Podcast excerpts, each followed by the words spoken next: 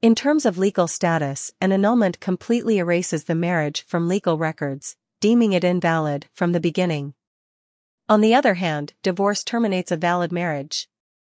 Regarding the grounds, annulments require specific circumstances to be met, such as fraud, bigamy, inability to consent, incestuous marriage, impotence, or force slash duress. The court carefully examines these grounds before granting an annulment.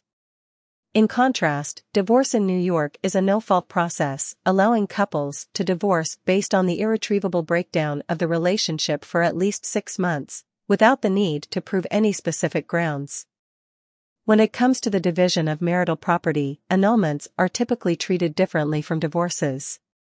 Since an annulled marriage is considered void, the court may deviate from the principles of equitable distribution and handle property division as if the marriage never existed. Spousal support or alimony is generally not awarded in annulment cases.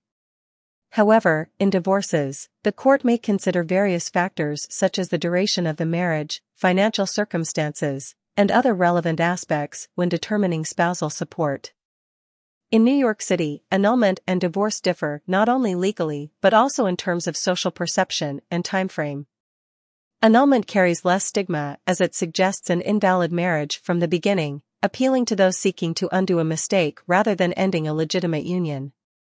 However, annulments often have stricter time limitations based on specific grounds, whereas divorces can be initiated at any time after the marriage has occurred.